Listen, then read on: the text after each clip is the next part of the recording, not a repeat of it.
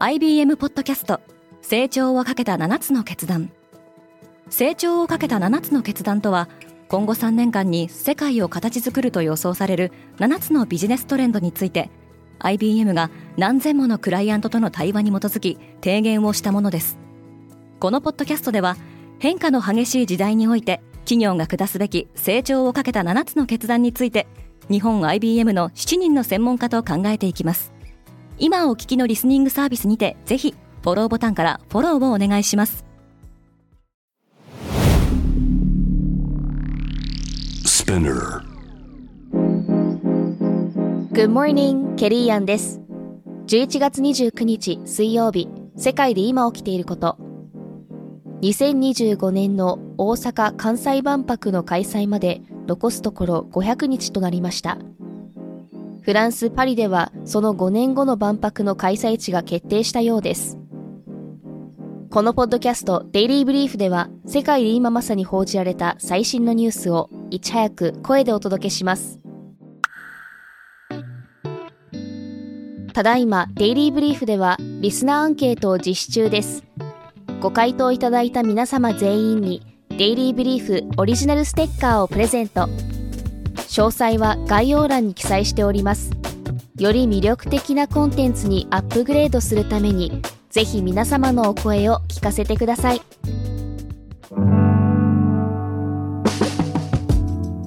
次の万博はサウジ。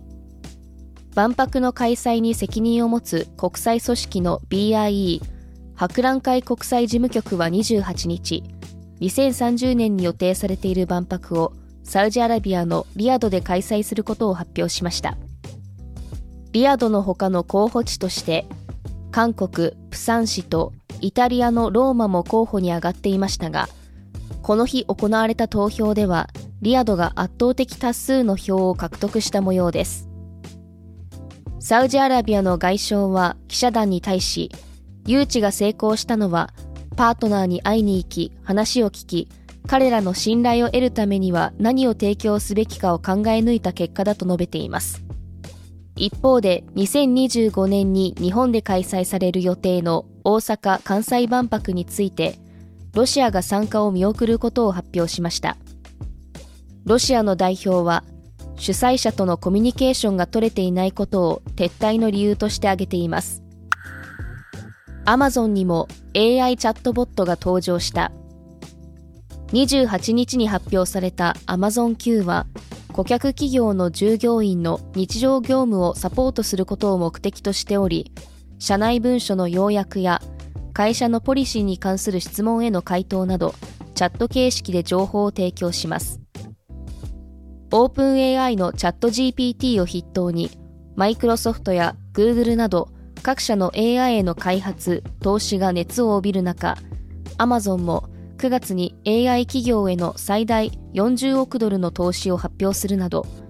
AI 競争に乗り遅れているというイメージの払拭に努めてきました。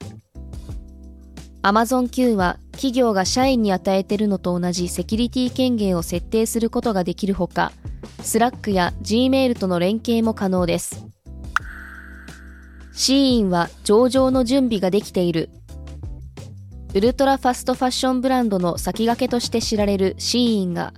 アメリカの金融当局に IPO 新規株式公開の申請を行った模様です。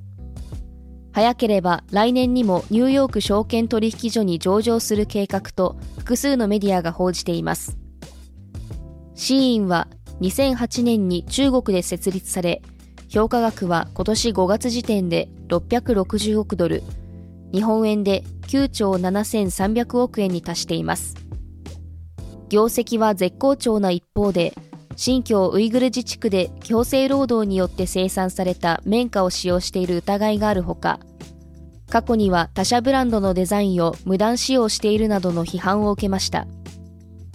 また、廉価多売のビジネスモデルは環境への悪影響が大きいという問題も指摘されています。バフェットの盟友、99歳で死去。ウォーレン・バフェットが率いる投資会社バークシャー・ハサウェイで長年副会長を務めたチャーリー・マンガーが28日死去しました。99歳でした。優れた投資家でビリオネアであるとともに、様々な名言でも知られ、妬みは本当に愚かな罪だ、決して楽しむことができない唯一のものだからだ、などの言葉を残しています。バフェットは、チャーリーのインスピレーション、知恵、そして参加がなければ、バークシャー・ハサウェイの現在の地位を築くことはできなかったとビジネスパートナーの死を悼みました。Google は休眠アカウントを削除する。 Google は12月1日から過去数年間使われていない Google アカウントの削除を開始する予定です。これは今年5月に発表された新たなポリシーに基づく動きで、Google はセキュリティ対策として必要な措置だと説明しています。実際、Gmail のアクティブユーザーは2019年時点で15億人を数え、その人気ゆえにスパムや詐欺の対象とされてきました。放置されたアカウントの多くが2段階認証が設定されておらず、個人情報が漏洩するリスクもより高いとされています。アカウント削除は今後2年間にわたり実施される予定です。Google フォトに保存されている写真が削除されないようにしたければ、まずはログインしておくことが推奨されています。リスナーの皆さん、いつも聞いていただきありがとうございます。ここでデイリーブリーフチームからのお願いです。デイリーブリーフを今後も継続してお届けするためには、皆様のサポートが必要です。サポートしてくださる皆様には、様々な特典もご用意しております。概要欄の URL より詳細の確認をお願いします。皆様のサポートお待ちしております。ケリーアンでした。Have a nice day!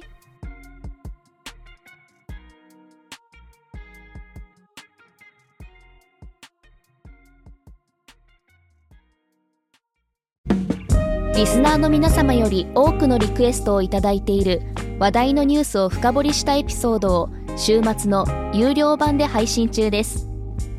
今なら1ヶ月無料トライアルを実施中。詳細は概要欄に記載しています。この機会にぜひ聞いてみてくださいね。感想、ご意見もお待ちしています。